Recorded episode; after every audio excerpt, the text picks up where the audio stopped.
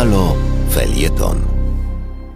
Przed mikrofonem Arkadiusz Szczurek z Lotnej Brygady Opozycji. Dzisiaj chciałem wrócić na krótko do sprawy Sławomira Nowaka. Jak pamiętacie, y, zapewne tydzień temu został w poniedziałek, zdaje się, wypuszczony z aresztu po 9 y, miesiącach przetrzymywania i 7 miesiącach odmawianiu mu kontaktów z rodziną.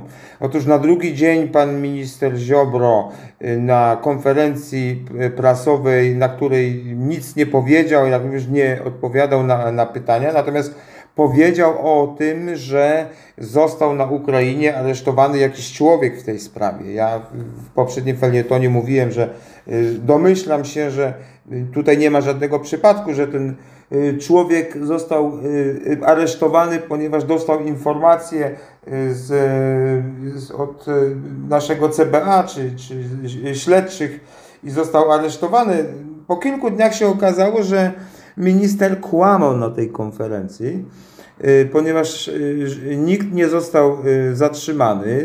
Rzeczywiście wezwano jakiegoś człowieka, którego przesłuchano na tą okoliczność, a następnie wypuszczono. Ja się domyślam, że żadnych dowodów Ziobro nie wysłał, jakąś zapewne informację, że ktoś tam zeznał, że, że Nowak ma pieniądze i to wziął od tego pana. I, i, i wezwali go, on powiedział, że nie, ponieważ nie mieli żadnych na to dowodów poza y, zapewne pismem z CBA, y, więc go po prostu wypuścili, więc to jest kolejny przykład jak, jak Ziobro kłamie, nawiasem mówiąc przypominam, że to była taka dziwaczna konferencja, na której nie można było zadać pytań, no i Ziobro na tej konferencji jednocześnie ogłosił, że, y, że ujawni, ponieważ sąd y, tam te straszne rzeczy, y, jakie Nowak popełni, więc sąd go wypuścił, więc w związku z tym on ujawni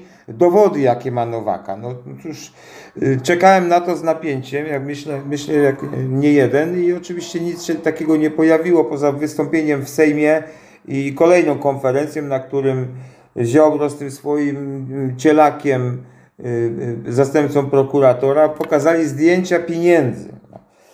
Jak y, sprawdziły to i Gazeta Wyborcza i TVN 24, z tego co wiadomo na tych banknotach, które znaleziono u znajomego Nowaka są niestety jedyne ślady biologiczne, które tam wykryto, to są niestety tylko y, tego, tego człowieka, który zeznał, no chcąc wyjść z aresztu oczywiście, że, że Nowak, że to są pieniądze Nowaka i tyle mają, więc tak y, chciałem tylko tak y, na krótko Wam przypomnieć, żeby tej sprawy nie odpuszczać, śledzić tą sprawę.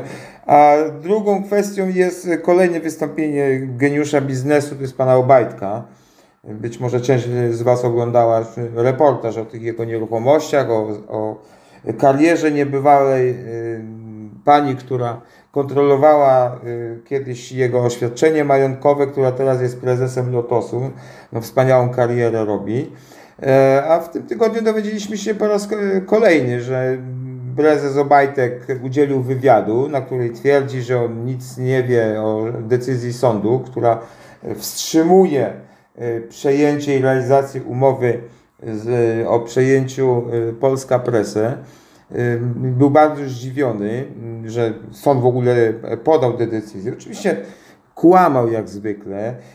Przypominając króciutko, decyzja o przejęciu Polska Presę była y, ogłoszona w grudniu.